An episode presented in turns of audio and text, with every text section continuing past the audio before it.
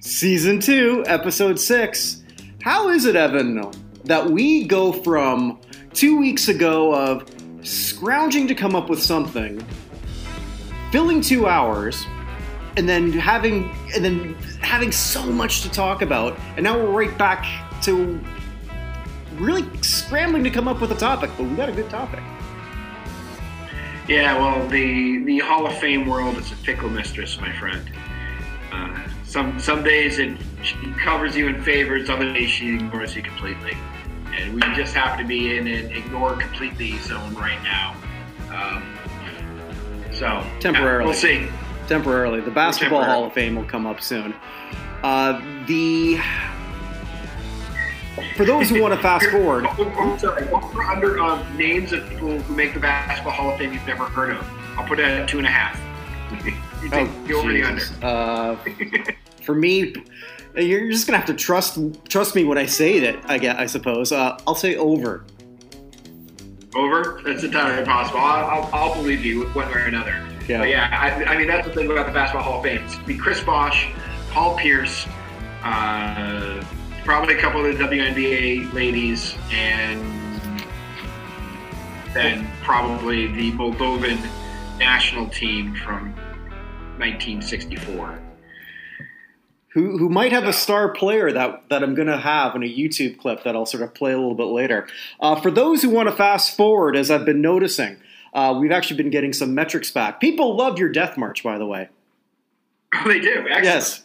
No, Yeah. there's nothing people love more than you know than dead people. Well, It's gonna be it's gonna be a short one this week, so yeah. So before we didn't so- even get we didn't even get things with that. yeah, so we have a bit of that, and the headliner is going to be if Evan and I had a Rock and Roll Hall of Fame vote. We're gonna. So if you want to fast forward to that and figure out what us two geniuses, the two people who have really tried to figure out long and hard what the Rock and Roll Hall of Fame should look like.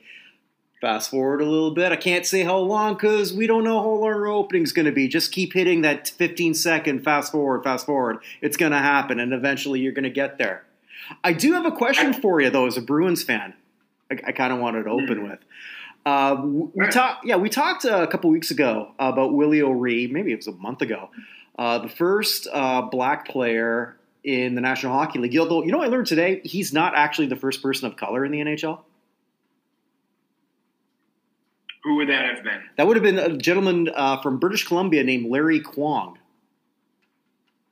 who had one the shift. last thing I got. I'm presuming that he's Asian of some sort. Yes. Yeah. Uh, so first, uh, he had one shift that he played in in uh, the, for the New York Rangers, and later on in his career, because I just learned, I was learning about that. I was reading his obit and everything today. I, I really fascinated by, it, and I kind of feel dumb. I had never heard of him before. Uh, after his career, well, his brief tenure in, in, with the Rangers, so he was playing in the Quebec League and where he was matching point for point with Jean Beliveau a couple years before Beliveau got called up. So Wow. you know, it, it wasn't sort of like uh, some kind of weird theme night that they were trying for when they put him on the ice. He was a legit player, but uh, that was in '48, so the same year, I believe. Oh no, that was a decade after when Yeah. Leo Ree came up. Yeah, it was Yeah. '58. Leo Yeah, sorry. Yeah, that was a decade was later. say that. I mean, it's it's kind of hard to be the Asian Moonlight Graham of hockey, but I guess that's who he was. Yeah, he, he's no Taro. Tsujimoto. Ooh. Nice callback. yes, very good. I Yeah. like it. Yeah, look the, look that name up, kids. You're gonna love that one. But uh, yeah, so Maybe William. it- yeah. So O'Ree, who the Red Red Sox, I was doing some baseball stuff, baseball revisions. I just finished uh, looking more at Manny Ramirez, uh, but the Bruins will be retiring his number either too soon, or as you'll sort of explain, or not soon enough. And they announced this week that they're not going to do it this year. They want to wait for fans, and I really want your take at, on this as a Bruins fan. Um, so I understand the wanting to do it for fans, uh, but right before this, you brought up a good point that you can do it now and for fans. Mhm. Like, there's no reason not to give him the number now. He is 85 years old. Yeah. Um, it may be a question of whether he, they want him traveling. He lives in San Diego now, So there may be an issue of whether or not they actually want him traveling from San Diego when when not everybody has their uh, mm-hmm. their COVID vaccine and everything yet. So that could be part of it. But as I said when we talked about like a month ago, the whole thing seems kind of rushed for a guy who's 85. Because when they signed Craig Smith, which was an awesome signing, um, Smith was going to wear 22, which is was O'Ree's number. There have been like 37 other Bruins who worn O'Ree's number since he retired. Um, so it's not like it's been kept particularly special. The fact that Smith was going to wear it up until like just about the season started makes me think that they weren't thinking about this four months ago. Probably weren't. They were something they just decided to do a little bit spur of the moment. So it doesn't surprise me that they are backing off on a little bit. It's entirely possible though they could have been thinking about it, say last year, because um, you could have been thinking about last year, and then the bubble happened, and they couldn't do it, and everything like that. Um, and then they like, oh, maybe things are gonna get better. We'll because at some point this year we'll be able to do it. And then they realized everything was too slow and everything like that. So it's entirely possible that that's the reason. But um, I think I think you're right for what you said. I think they should just do it and then have like a Willie O'Ree, like have him do it at, at, at during one of the games and have that all on TV and then do it again next year. Yeah. You know what I mean? Have him come out on, on opening night drop the puck. They can like celebrate it with the number and everything, mm. and and do that. Because I'm presuming by next fall, the way things are going, that we should be in a situation where we're going to be able to have fans at least to a certain degree in arenas. Right. Um, so I don't see the purpose of waiting for an 85 year old guy. Just do it, unless you don't want him traveling. Just do it, uh, and then have him open up a year again. But like, but like I said, I have I have 30 rules of life. Rule 11 is there's a good reason for everything. The good re- or there are two reasons for everything. Good reason, the real reason. The good reason may they want fans. The real reason may just be like he can't come and they don't they want to cover for that or something. I don't know. It could be that. I read something also uh, this week from a paper in Philadelphia. I didn't catch the writer, and he was suggesting that the number 22 be retire universally, and I and and he compared it to Jackie Robinson, and that's not a correct comparison. And yes, Willie O'Ree was a trailblazer, and I'm not meaning this in or what, why I'm going to sort of go against it. It's not because O'Ree didn't have the career that Jackie Robinson did. I think anyone who looked at O'Ree's career would see clearly that's the case. That's why O'Ree was inducted as a builder, not as a player, because I don't think they wanted to put him as let's be honest, the worst player in the in the Hockey Hall of Fame because that's really what he would have been if you put him in that mm-hmm. category. When I was reading a lot about uh, some, and I, I, don't know how I got in this, probably because of O'Ree. I was looking a lot more about the history of of black hockey players and learning a lot more about this league that existed in Nova Scotia in 1895. Believe it or not, that sort of started this this loose group that that uh, that took place. And uh, I don't know if you're aware, Nova Scotia. That's that's was the first province that really had a lot of African Americans when they were coming up, uh, you know, from the United mm-hmm. States. So there's actually quite a bit. Actually, The Rock's father was from Nova Scotia originally. Useless trivia no for you. Wow. Yeah. Interesting. Yeah. every now and then I've got something interesting. But when O'Ree came up, it wasn't like there was a lot of other black players. So when Robinson came up, you knew that there was arguably at a, let's say hundred, maybe more uh, players in the Negro leagues that could have been in the majors at that particular point in time. When O'Ree came in, there was him. That was it. Yeah, and it wasn't like there was a floodgate of other people who came in after him either. No, no, there really wasn't. So I, I think retiring that across the league, that's uh, a little re- actually that's a lot reactionary. But I, it's overdue for Boston. Yeah, no, it's the right thing for Boston to do. Uh, I think it's the same sort of thing. Well, you also have to put in perspective baseball's place in at least back then when they had people who cared about the sport in charge. But mm-hmm. baseball place in American culture versus hockey's place in American or American culture. It's big in Canadian culture. Mhm. But again, we're talking about somebody who was with one of the original six franchises, but one of the American original six franchises. So Mhm. I think that has something to do with it. It's also because there was a push for a while for have Clemente's number retired throughout baseball too. Could still happen. I could see that still It happening. could, it could still happen, but Clemente wasn't the first Latin ball player either. No, but there's no rule that says it has to be the first. No, That's also true. And Clemente is one of the best individuals ever to play in professional sports. Like Mhm. just in terms of being a quality. individ- If there were a Walter Payton Award, it's, it's wait, is there's a Roberto Clemente Award, right? There is, yeah, For the best player.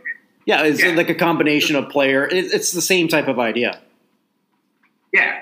Well, So I mean, there's yeah. a reason it's named that. I, actually I actually, think that's in that situation. Yeah, for going back to Clemente, I, I- there there was actually the year before, and they renamed it. Uh, Okay. uh, for, for Clemente. Okay. Yeah, because um, uh, they also just renamed what the Taylor Spink Award, right? Oh, in baseball because of his. Uh, uh, they just renamed one of the awards in in baseball. Is it the Spink Award or what's the other one? The uh, what, wasn't it? Uh, I'm trying to think. It was like some. It was uh, well, the Kennesaw Mountain Landis Award. Like it was a trophy given to. Crap. What was it like the yeah, league winner or something? yeah. This, this is the thing I thought about last week. Oh, no, and then on and said, "Oh, Yeah. I thought of something I didn't say it." Yeah, on uh, February fifth, they announced the baseball writers announced that they're removing Taylor Spink's name from the organization. Um, of the 334 votes that were cast, 325 were in favor of removing it. So it's just going to be known as a Career Excellence Award. Career Excellence Award. So What? Oh, why? I don't know. If, I'm not that familiar with. Uh, Um, so he essentially ignored the Negro Leagues and used his publication to sustain uh, stereotypes of Negro League ball players not being able to play in the majors. so out and out lying, Yes, basically. basically. Yeah. Um, I, I've got a, a follow up from last week that I totally forgot when we were talking about how uh, we don't necessarily need to know what a celebrity thinks or what an athlete thinks politically. I've Yeah. brought this up before. I got to play this because it is my favorite YouTube clip ever. Uh, Jonathan Bernier. Okay. Yeah, uh, I, I know. I know. I told you about him. He was a former Maple Leafs goalie, and uh, for those of my American friends, uh, the Raptors and the Maple Leafs are owned by the same conglomerate. And Masai Ujiri has been the GM in Toronto for quite a while now. And one of the first things that he did is uh, promote a night celebrating Nelson Mandela's life, and because you know that's a big deal to him, and it's a big deal for Masai to really promote uh, basketball and the growth of that in Africa. So they had all the Maple Leafs there, and the Raptors there to celebrate that. Mr. Bernier was asked about what it's like to celebrate Nelson Mandela. I hope there's no uh, ad here on this, but this is my favorite, favorite, favorite, favorite thing ever. Just, just wanted to ask you. I mean, obviously Nelson Mandela, one of the most significant historical figures of the, of the 20th century. What, what knowledge or awareness did you have of, of him growing up, or when did you learn of him? Well, obviously, growing up, you uh, he's one of the, the most known athletes uh, in the world, and uh, a lot of impact in any kind of sport that he did, and uh, that I, you know, even playing hockey, uh, everyone knows him, right? From from being the type of person that he was off the ice and, and on the ice, and so unfortunate that he passed away a year ago, but. Um, you know, he, he least he knew changed a lot uh, while he was with us, and he's uh, he's a tremendous guy. Uh, I just think the way uh, he met that is, you know, to me growing up playing sports, to my parents was something really special because I can share, uh, you know, being try to be a leader, uh, you know, try to share things and, and things like that where. Um, you know, as a, you know, when you're group sport, you need to do that, right? You need to be uh, as one, and I think that's what he meant. And, um, you know, I think uh, sports is very pow- powerful. A lot of people obviously love to play the game. It can be hockey, basketball, football, and every, a lot of people watch that. And I think that's uh, that's kind of the message I personally uh, got from that. And that, kids, is why we don't need to worry about what every athlete thinks on every topic. I mean, Mandela Mandela's role, just the mucking it up in front of the net, it was really the fore- forebearer for guys like Billy Guerin and Marty Lapointe. And um, yeah. well, my, my, favorite game is when he when he uh, when he uh, scored 81 points on Zanzibar State. Oh, jeez. I didn't realize Zanzibar had a state. I thought they were one of those ones without it. So well, I mean, it was a very socially conscious game. Uh, it was very, very big in uh, Zimbabwe, apparently, and it really helped uh, grow the sport. I don't know. It, it was just the most. It's the fa- my favorite clip ever. I don't know how many Americans have heard that, but w- every Canadian had a good laugh at that. I would like to think that at some point he was asking one of his teammates right before that and he's a Quebecer, so forgive my Quebec accent. I think that's okay. I'm half Quebecer, so I, I think I can do this. So uh, we're going to do this uh, thing for Nelson Mandela. Uh, he's uh, who is he again? Uh, he must have played basketball, no? Uh, yeah, yeah, yeah, exactly. That's what he did. Because I just, I just love that. My, my, I, can't even, I can't even figure out who he confused him with. Really? I was trying to figure out like who he might have confused Nelson Mandela with, but I can't come up with like another athlete who has a name even close to that. So no, nobody. He just had no idea. He just had absolutely no idea. Like, okay, uh, all Maple Leafs are going to this thing. Who's it for? Well, he might not have even known who it was for when he got there. Very possible. Which is possibly the case. So, for I think maybe we can segue his humiliating death to Evan's death roll. Huh? Yeah, apparently you told me this is one of the most popular parts of the of the of the group. So what are we saying yeah, here? Um, uh, absolutely.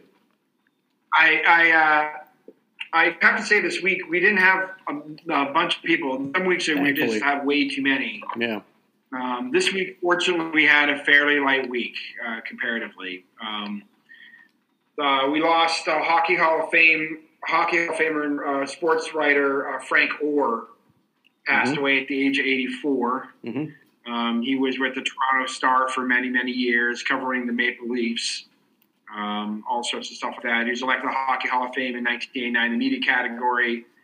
Uh, received a Lifetime Achievement Award from Sports Media Canada in uh, 2003. And in 2004, you ready for this one? Mm-hmm. He was inducted into the, this is where you're going to have to help me with because you're Canadian, Etobicoke? Etobicoke. Sports Hall of Fame? Etobicoke. Etobicoke, yeah. Sorry, that's not, that, that just looks like, uh, uh, like an extra long Scrabble list of letters to me. Yeah, it's Etobicoke is just a small part of uh, Western Toronto. Okay. So, yeah, but Frank Orr passed away at the age of 84. Um, we lost uh, uh, one of the greatest alpine skiers of all time, uh, female alpine ski- skiers, Inger Bjornbakken, who was Norwegian gold medalist in 1958 uh, World Championships, but she died in a house fire. Oh. At the age of 87. Yeah, it was more than anything. I just like, we don't have many house fires. So hmm. uh, she was 87. So who knows exactly what happened there, but uh, he passed away earlier uh, earlier this week. Uh, we also lost um, a man whose middle initial should have been N, but was not. Louis Clark.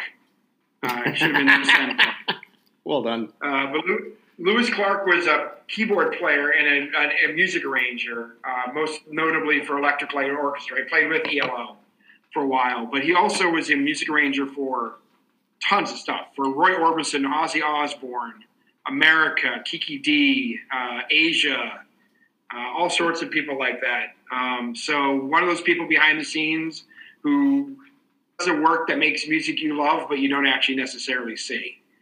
Uh, but he passed away at the age of 73. Uh, but he is known for being one of the people. He did play with. He was one of the many people's electric light or- orchestra, uh, as well as that. Um, we lost Rusty Brooks, Mhm. the professional wrestler. Um, again, wrestling is your thing. I, from all you told me, he wasn't that big a player. No. he wrestled uh, TV once, but Well, he wrestled on TV quite a bit as a, an enhancement worker, but his big claim to fame is back in the '80s when Hulk Hogan when it was the champion, and he har- he never wrestled on TV. You know, they because they th- that was when the draw wasn't to watch it on pay per view. They wanted you to go to the arena to watch it, so you never saw Hogan wrestle on TV. So one of Hogan's rare matches on television, I remember watching this as a kid, was against Rusty Brooks. Uh, it was he could he could wrestle. He just didn't look like much. He was like probably six one, but three hundred pounds. He was like King Kong Bundy, just but he didn't have he wasn't Bundy. If that makes any sense. But yeah, Yeah. just like if you want to like have your guy beat a three hundred pound guy up who could make you look good, Rusty could do it. Did, did it say what he died of? it did not. It said that uh, he was apparently built six feet, three hundred and forty-five pounds. That sounds about Uh, right. but it said, Yeah. it said that he passed away at the age of 63, uh, but that he had am- had several toes amputated a few weeks prior to his death. I guess diabetes, maybe, huh? Now, it's that's the number one thing I would think of with that. At six feet, 345, diabetes not statistically out of That's what started with. Kamala. It was a few toes and then a leg and then a second leg. Yeah. Yeah. Uh, more importantly, though, he uh, he had the wrestling uh, Rusty Brooks Pro Wrestling Academy, which he started in the late 1980s backyard, and uh, and basically he's the operator of the School of Hard Knocks with Boris Malenko, and they Connor, Luna Vachon, Mhm. Gangrel, Angel Rose, MVP. They all were uh, Okay. Graduates of. So, Yeah, well, Rusty Anyway. can perform. Yeah. Well, he, he's, he another loss to the WWE. He passed away at the age of 63. Uh, I guess the two biggest names this week passing away today is Mark Anthony Morales, uh, better known as Prince Markie Dee of the Fat Boys. Uh, passed away at the age of 52. He was actually, uh, his birthday is tomorrow. He would have been 53 tomorrow. Wow. Um, I, I didn't realize he was he- that young. Yeah, the Fat Boys were all much younger, I thought. Yeah. like they've been around for a long time. I mean, they they were 1980, so you got to figure he was 17 or 18 when they first started. It would Really. have to be. It would have to be. I remember Yeah. my my cousin, who's my age actually, because uh, yeah, we were as we were becoming teenagers. I was going more the the hard rock route, and he was going the whole rap route, and he just loved the Fat Boys. I never got it, frankly. And looking back, I still don't get it with the Fat Boys. But hey, kudos to them. They parlayed uh, a mediocre rap career, and they got a film out of it. Just the Fat Boys and. Disorderlies. Why do I know this? At one point in the mid 80s, he was engaged to Pepa of Salt and Pepa. Yeah, you told me. I had no idea. Like that was Jesus. I wonder what she's thinking right That now. was a good. That was a good pull for him. That yeah, that, was, that that was that was punching above his weight class, and he was known for having a high weight class. that was yeah, that was like one of those games where and every couple does it, whether they admit it or not. You look at another couple, and then you sometimes you you play. Okay, so who, who who's the winner? Yeah, For me, it's it's totally Yeah. me. yeah. In e- every uh, way Prince possible. Oh, sorry. I was just saying, in every way possible, I I, I, won that one. Oh, it's totally you. Yeah. Oh well, God, yeah. yeah. Yeah. So, But yeah, uh, Fat Boys. That's uh, that- yeah. She's keeping life a luxury in the in the Caribbean right now. So. I wouldn't say luxury, but it's it's not too bad. I, I'd rather be here than Texas. Here's uh, No, that's true. Yeah, well, yeah. That, anyway, well, I'll, yeah, that could I'll- go other I'll ways, say what I but yeah, yeah. Um, and then I guess the uh, the biggest name of the week for us probably is Vincent Jackson. Um, Tragic. Jackson, Jackson, who I think is eligible for the uh, for, the uh, for the Pro Football of Fame next year. Yeah. I mean, we already we, we talked about that last week with the class of there's Steve Smith and Anquan Boldin and Andre Johnson already there. But Vincent Jackson was, I mean, he's not a Hall of Famer, but he No. was a very good wide receiver for two teams Absolutely. for a very long. Um, he- Vincent Jackson before Mike Evans showed up was in many ways the entire offense Mhm. of the of the Tampa Bay Buccaneers, and he was one of the people who Rivers depended on in the beginning of his career uh, over in uh, in San Diego. Um, but he passed away. Apparently, he passed away several days before he was found. What I saw in a hotel room um, at the way too young age of 38.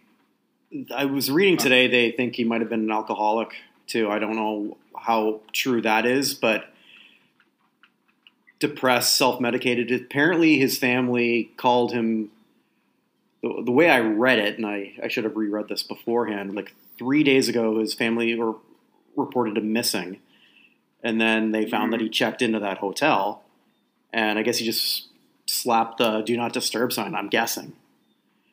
Uh, it- it's hotel de- deaths. Uh, my, my wife, who's in hospitality, has dealt with a few of those. And yeah, far too many. That's far too common. That and apparently cruise ships. That's one of the first things they teach you. Yeah. Yeah, Mm. how to deal with Wow. that. Yeah, I mean, there are no signs of trauma with him. Um, it's entirely possible he had CTE. They are going to donate his brain to the Mhm. study. Um, but all in all, prior to this downturn at the end of his life, one of the also stand-up guys in football, a, a usual one of the people who was up there as one of the top great guys in in football. Um, I mean, he's I, I don't know. I don't know what to say. He just it, it's just sad. I mean, forget his statistics. It's just it's just sad that someone who is that good for that long doesn't make it to doesn't make it even to forty hmm after everything going on. So and didn't feel, for whatever reason that might be, uh, whether it was CTE, uh, which we don't know, uh, whether it was other some form. Clearly, there's some kind of mental health issue. Not clearly, but I, I think we can safely assume that that played a part. And it, it had to be. I mean, I guess if your family's doing a missing missing persons report, you know, you're that worried about where he might be there are some demons there. What, what they are, what what they're not, we we don't know. Uh, we'll probably never know. But it's a shame that he didn't feel that he could go to anyone in his circle. yeah, You know, and Yeah. like you said, forget the stats. It doesn't it doesn't even matter right now. I mean, it's a 38 year old man who felt his life wasn't worth living, and why? Well, this took a Yeah. dark turn. Well, I, actually, one of the things I read when I was reading about him. Do you know that he was accepted into Columbia University No, I didn't know that. they could play football? hmm Hmm. Uh, you, he's the highest drafted player out of what college? Here's a good question for you. Crap! I just NFL looked this up. history. Uh, Second round, pick 61. Northern Colorado. Northern Colorado. All right, Well done. and I and as you can and I you can see I wasn't looking. We're we're, we're I know. yeah we're we're, lo- we're watching each other. We're not we're not putting it on video yet. We will get there, but yeah, uh, no no cheating involved. There was no cheating. I have to say, uh, this was my idea this week because I realized I've been talking over you more and I don't hear you on certain things. Mm. So I want to make sure we can at least tr- kind of see each other to cut down on that. So. I'm usually spouting off nonsense anyway. And uh, and the last one, of course, we have to deal with the beige mistress. ah, what'd she do? What did she do? Uh, she she got Hungarian Olympic boxer Istvan Turu uh, died of uh, COVID uh, in, uh, in uh, earlier this week at the age of 58. Uh, he competed in the men's lightweight event at the 1988 Summer Olympics in Seoul. Oh, did you watch the the boxing from that in '88 in Seoul? Probably at some point, but I don't remember it off the top of my head. It was eh, yeah. Here's what I remember from it. I couldn't tell you any of the winners, but I remember this. They had this dumb idea that they because they were trying to I guess fast track as much as they could. So they had two two rings in whatever facility they had. I guess an arena, and people were getting confused because they would actually have the fights go on at the same time. So they had it like 90 seconds apart. So one would be like the bell and one would be like a horn. And then one guy, I don't know if he got knocked out or he got hit when he thought the, he thought the round was over. Oh, geez. So he just stood there, uh, like after, and the other guy realized that it wasn't. I got to look that up, but yeah, that was not exactly the greatest organization that uh, the Olympics ever had. But they perfected and they learned, and now look at their K-pop music. They're so tight. Yeah, exactly. They're so tight. If you think, oh my God, there's something ter- terrible hashtagging on Twitter about your favorite or unfavorite political figure, it's not. It's all Korean dances. It's. I will never understand that trend, why they hijack this, good or bad, but they do. And I'm Yeah. older. I don't have to understand it. I just have to accept it. Yeah, there are certain things. I actually was talking to one of the. Um, we, so I'm, I'm I'm teaching some training classes for our new agents coming in, and I was talking today. What about one of them said? So you know that famous Tom Petty line? And he said to me, "Who's Tom Petty?" And I was like, "Oh boy." Uh, He's 23. He's a 23 year old guy from uh, from Illinois. He had no idea who Tom Petty was. So th- there's a, a beer down here called Deputy, and I've recorded myself. Uh, I'm actually sort of staying sober this month. Uh, I don't know why. I just decided to. Well, sort of. I got one free beer given to me by a neighbor, and that's all I've had. We're on lockdown, by the way, in Barbados. So very. It's a much. Again? Yeah, yeah. It's a pretty. We're not. Our percentage of COVID is far less than most countries, but uh, they take, or our prime minister is taking it very seriously. But anyway, so the, the beer deputy. I filmed myself do, doing something dumb shit. I said, like, yeah, I was at the bar and I ran into Tom Petty and he was worried about my alcoholism. And he said, you know, you don't have to drink another deputy. don't have to drink another deputy. So I sent that to the people who would get that horrible reference. and none of them were under the age of 30. Actually, my wife, who's not under the age of 30, but did not come to Canada until she was 24. I had no idea what the hell I was doing with that. She doesn't know who Tom Petty is either. I, I was expecting there to be. Uh, I shot the sheriff, but I didn't drink. Nah, it's too easy. It was too easy. That was the first thing I did, and then just people look at me like, uh, "Yeah, we've never heard that before." Like, okay, I I, I got to be a little bit more creative. Is So- there a third song with the word deputy in it? well, that's not even a second song. I just replaced refugee with deputy. That's a good point. Never mind. That's entirely true. Yes. I have been drinking, so got my uh, can't be there. I have my Woodford Reserve and my Chrissy Red Baron. nice, nice. So I Uh, I'll, I'll be picked it up at a craft fair in Washington D.C. years ago. Well, when we have our giant project out, I, we will be celebrating, and then with that, we'll always have stuff to talk about for sure. There'll never be, Yeah, definitely. yeah, and we'll definitely. probably So, talk about. Let's get to our topic. We Yeah. yeah, like if if we had a Rock and Roll Hall of Fame vote, which is probably unlikely that we ever will, even though I think that you and I are very qualified for it. But let's also admit something: we don't fit a demographic that they need to fill right now. We think because we don't even know how many well, the voters. We have no idea. Well, I I saw something this week. They said that the over 1,000 people they expect to vote. I was like, that's the first time I'd seen anyone say that. I just I looked at them like, how do we know there are a thousand people? The only thing I know for sure is that every inducted Hall of Famer gets to vote, but not Mhm. doesn't mean they do. I'm pretty sure John Johnny Rotten doesn't fill out a vote. Probably couldn't be I bothered. I hope he does and just like votes for one person and just fills the rest with expletives, or he, or he turns in blank ballots. It could be. That'd It be could be. That, you know, that's pretty much all all we really know from that.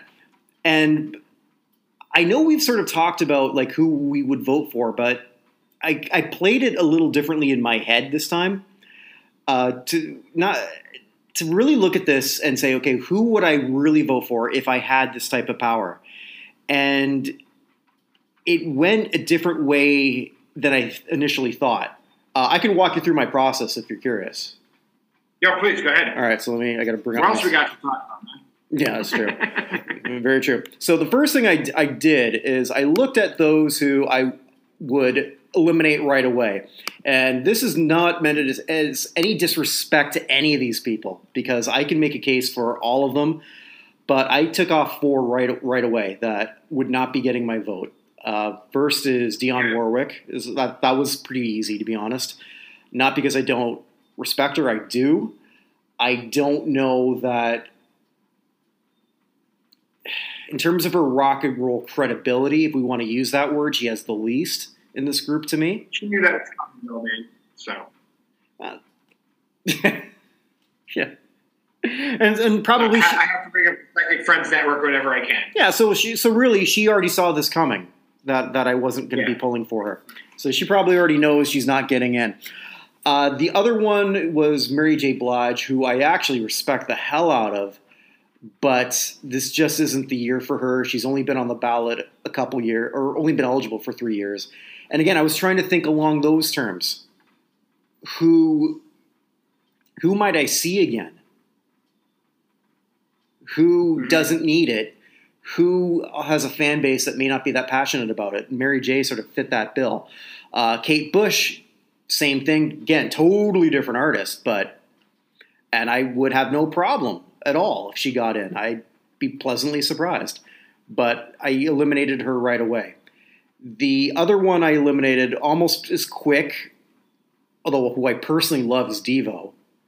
But then I said to myself, okay, they're not even the biggest snub in the genre that they're in, which is Mhm. electronica, and everything that they that came out of theirs uh, or came out of their first album was I don't want to say an homage to Kraftwerk, but the influence is clearly there. So, Mm-hmm. Which leads me to sort of a similar thing with Rage Against the Machine. I think they're a brilliant band. I love their music, but a lot of their influences aren't in yet. And they would admit that. They would definitely admit that. Tom Morello's already said that multiple times. Uh, and he's on the yeah, and actually, sorry, there was someone I, I had I eliminated quicker, and that's LL Cool J. And again, it's not a shot at him. I, I think that, and you and I, we've talked about that. There's a better other, there's a better second rapper that they could have had. So then, with everyone left, it, became very hard. Sorry, I have to say. The commissioner said I got to knock you out. The chairman. oh my god! Yeah. Anyway. I was also, also I'm gonna seg, I'm gonna do a little tangent here just because I can, uh, because I do. Uh, so it took two hours to get groceries today because of uh, lockdown and everything. So I've been doing my acclaimed music uh, greatest albums of all time. And for those who aren't aware what that is, just go to the acclaimedmusic.net. It's a it's a great compilation of every album that is sort of ranked or song ranked by Rolling Stone or NME or Kerrang, just in, not just in the U.S. but in Canada, England, everywhere. So because we can, I just listened to all the most acclaimed albums. So today was uh, it was the whole album while I was waiting outside to get in the grocery store.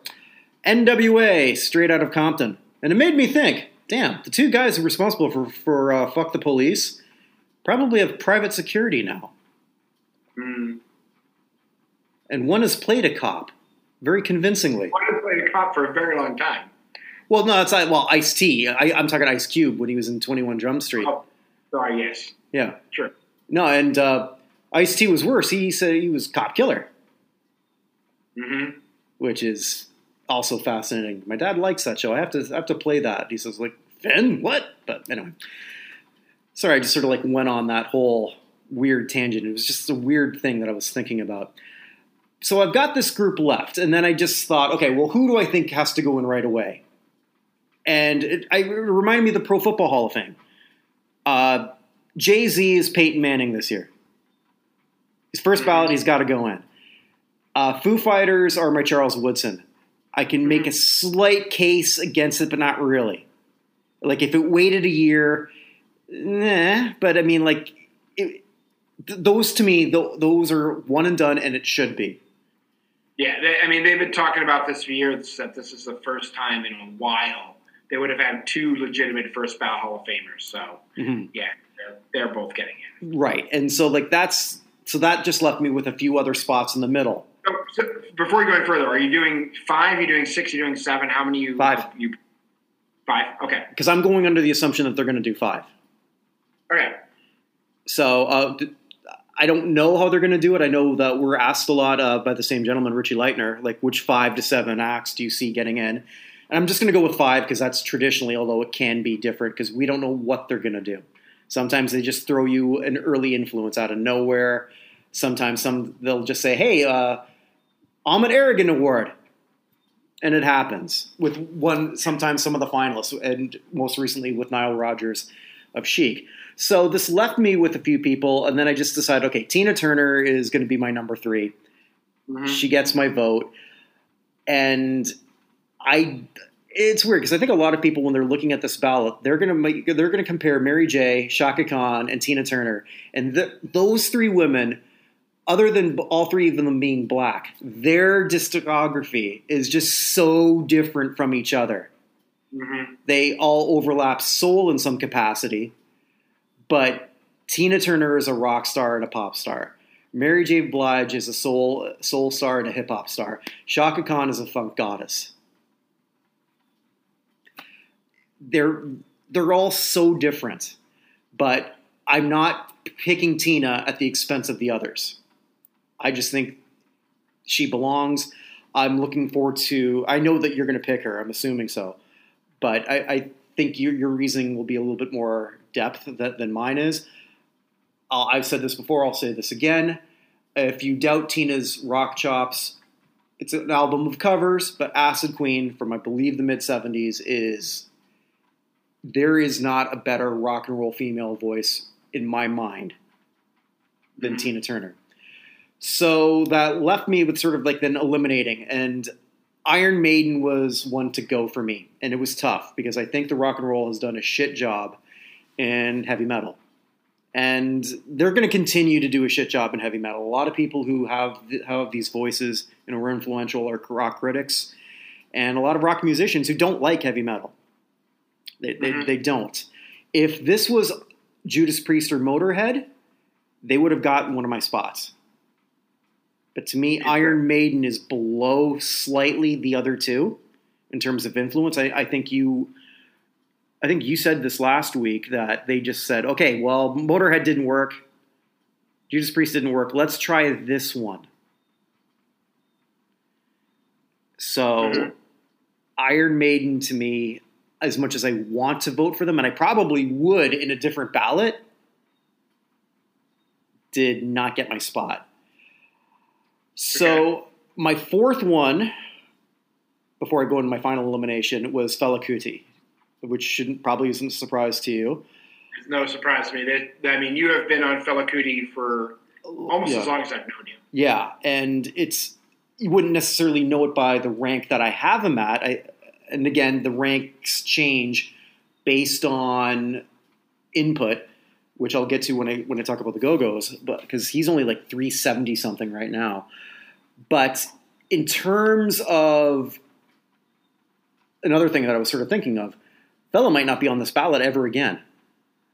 I Entirely possible. I don't know that, and I hate to think this way, but we have to think this way.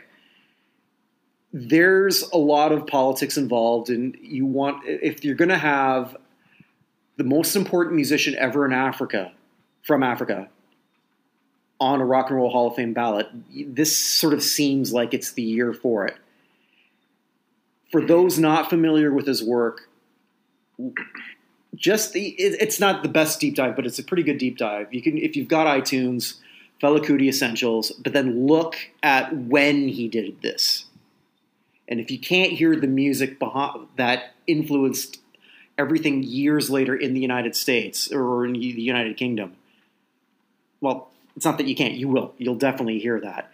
In terms of his politics, it's right up there and it's very pertinent to what's going on right now. Uh, very socially conscious, and it's just excellent music. This is the best year for him. This is the year that, and again, I, I'm thinking almost like I would if I had a baseball Hall of Fame ballot a few years ago where you're voting for people who you might not necessarily be your favorite, but you want to see them on the ballot again. Rock Hall doesn't work that way. I don't know that we'll ever see him again, ever. Yeah, I, all right, I, I'm gonna let you finish, and I'm gonna come back to something I read this week about the Rock Hall. But go ahead. I want to make sure you're finished. First. Yeah, no, and th- this is. I don't know that this necessarily opens up the door for anybody because sometimes we'll ask each other, "Who does this open the door for?" What King Sunny Adé? I don't see that, but nobody. Does it open the door maybe for? Um, uh, huh, I don't know. I mean, King Sunny Adé is probably a good choice. It could go back to another Jamaican artist. Uh, I, I noticed I was getting a whole lot of site traffic from Jamaica, and I was like, "How? Why?" And it was they they were covering something I wrote on the rock list about Toots and the Maytals, because that would be, Mm. so. Does it go back to that? I would think that would be a possible logical choice, but when we can't really define what rock and roll music is, I know Gene Simmons thinks he can, but I, I disagree with his assessment. I Disagree with him on a lot of things, even though I love listening to Kiss. Go figure. But this is the right year, and I don't know when I'll see him again. So that just left it left the Go Go's, it left Chaka Khan, it left Carole King, it left the New York Dolls, and it left Todd Rundgren and mm-hmm. this was a massive struggle. I passed on Todd Rundgren only because I think that he could get the Ahmet Award. He's he's going and so if he doesn't get in this year, they're going to figure out a way to do that. Mhm. They just are going to. He's so Todd Rundgren is someone who should get in as an artist, but could also get in for the work he did producing for everybody. I don't like. I can't Yeah. just say like we he like everybody. So Absolutely. his, his his impact on music goes far beyond even as his work as an artist. Mhm. So he would be entirely appropriate for that musical excellence award. Absolutely. More, way more than Ringo Starr was. That's for damn sure. now I can see your face on this. This is awesome. You had to bring that up on today, Yoko Ono's 90th birthday today, or what is she? Her, it's today's or, or 1933. She's born. Her 88th birthday today. Damn. Yeah, we're everyone's getting old. Well, father time undefeated. So I, I, I only took out Todd not because I he's not worthy of that fifth spot for me. He totally is, but I see another path. So I wouldn't. That that's the only reason I, I'm pulling my vote. Uh, Carole King is already in technically. Well, not technically, she is uh, uh, as a songwriter. I know. I would I would say in technically still, even though she's in. Fair, fair enough.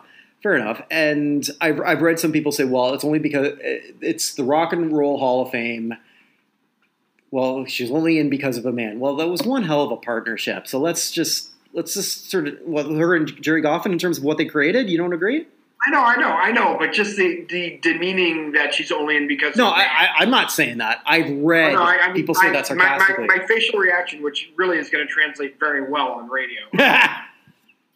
Um, in the words, in the words of Fozzie Bear when they were recording the Muppets album, what you couldn't hear my ears wiggle.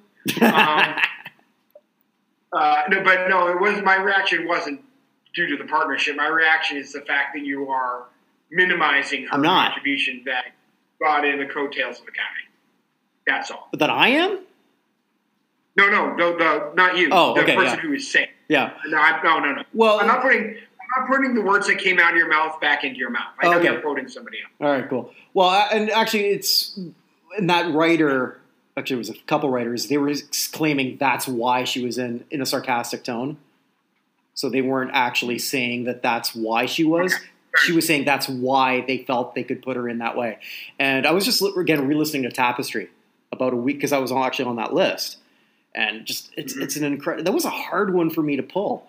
And the only reason I did is because she's been inducted in a lot of Hall of Fame. So I don't necessarily see an urgency, although I if there was a six, she's my number six. Okay. Yeah. Uh, so then that sort of left me with three uh, Chaka Khan, New York Dolls, and the Go Go's. I passed on Chaka only because I know I'm going to see her next year. I, I'm acting as if I'm going to have this vote again, uh, like I'm an actual voter. Yeah. Because that, and that's the, and it's not because I don't think she's deserving. I totally do. I've been spending also some time uh, watching some live performances. Uh, think, what did we do before YouTube? I don't know. And it's and it's been great. So then it's left me with the Go Go's and Rage Against the Machine. uh, Sorry, the New York Dolls, and I went with the Go Go's, just barely. Uh, I, I and again the New York Dolls have have belong, and then I looked at that my same ar- argument with Iron Maiden. If New York Dolls was on this on a ballot with MC5, who would I pick? Well, it's MC5, and I wouldn't think about it. And would I put two of them, two of tho- those two in the same same year? I wouldn't have. So the Go Go's are a group, and I mentioned earlier that I've seen some bands plummet in ranking because of votes. They get destroyed on my site. Really? I, I don't I don't know why. I mean, I guess I know why, but I don't agree with it. If I if I just went by if it, if that whole thing was just ranked on hell yes put them in, which is the top category for that, they would be a hundred. They'd probably be hundred spots lower if I, if I really put put that as the primary thing. I don't. Uh, I, I use that as a modulator each year, but I think the Go Go's definitely belong. I think what they've meant to rock and roll, and it's, it's really disgusting that it took until 1981 for an all girl group, and I'm not and I'm not discounting the Runaways, but the Runaways were not commercially successful by any stretch, and there were a lot of people who thought they knew a lot about music in the 70s who had no idea who the hell they were. And and the Runaways were a little bit manufactured, That's also true. if you know it. Yeah. Um, they, they were they were kind of again a hell of a group. Uh, you got you got uh, Joan Jett, you got Lita Ford. Uh, Cherie Currie, yeah. That group was put just put together. So And I, I think it's also important that there, for this one, especially, you, I can't rationalize on this ballot not having at least two girl groups or two two female acts. I can't. If it was weaker female candidates, maybe, but none of them are weak to me except for maybe Dionne, and I don't really even I don't, I don't even really feel that way. So that mm-hmm. so for the Go Go's for for those reasons above, and I don't feel that I'm doing this to pander because I want to see. I'm not even sure that I necessarily want to see more women in that. I do agree with the sentiment. Uh, no, I I do want to see more women in it, but I I don't think that the percentage, and I've explained this before, where it's like seven point seven percent female, is necessarily all that out of whack because of the high amount of male bands that exist. And a lot of female artists are solos. That's how it is. Or you've got one female and a predominantly male group. I don't know why that is. It just is. I'll let, I'll let somebody, a sociologist, explain that one. yeah. So So, those, right, so those you're- my five. You, so those- so re- reiterate your five. So you have go ahead. Uh, yeah, my votes would be the Foo Fighters, the Go Go's, uh, Tina Turner. Oh, I have three. No, two. Sorry, Tina Turner, Jay Z, and who was my fifth? I just blanked it. Blanked again. Uh, Oh, Fela Kuti. Thank you. And then your sixth would have been Carole King. Carole King. Even, could even yeah. If we could vote for seven, who would have been your seventh? Because sometimes there may be seven getting in. Iron Maiden. Okay, fair enough. Yeah. All right, so let me let me go into one thing, and I'll go into my, my reasoning here in a second. Um, so I was reading something this week. It was four four days ago. Let me just see if I, I pulled up the um, article here from Mark Beaumont of NME. He said that the Rock Roll Hall of Fame is turned into a museum, and that's time for a change. Um, Okay. It just like all of these. It's, this is this is the one where I had the 1,000 rock experts. This is actually where I got it. So just like the the number of people who on this ballot who should be in, that we're just so far behind with the Rock Hall getting worthy acts in that at this point we're inducting we're on the verge of inducting wax figures essentially rather than actual live people because there are just so many people who deserve in. They actually just said why uh, why they just put retroactively put everyone in who's ever been nominated and just start from there and just start fresh with the new people coming out. I don't know if it's true or not. It was an interesting article. I, I recommend you go to go through it. Um, but it just ridiculous. It's just like saying how ridiculous that Lou Reed was inducted two years after he died. T Rex only got in last year. People like the Moody Blues, Dire Straits, and Nina Simone got in three years ago when none of them had been on the charts for.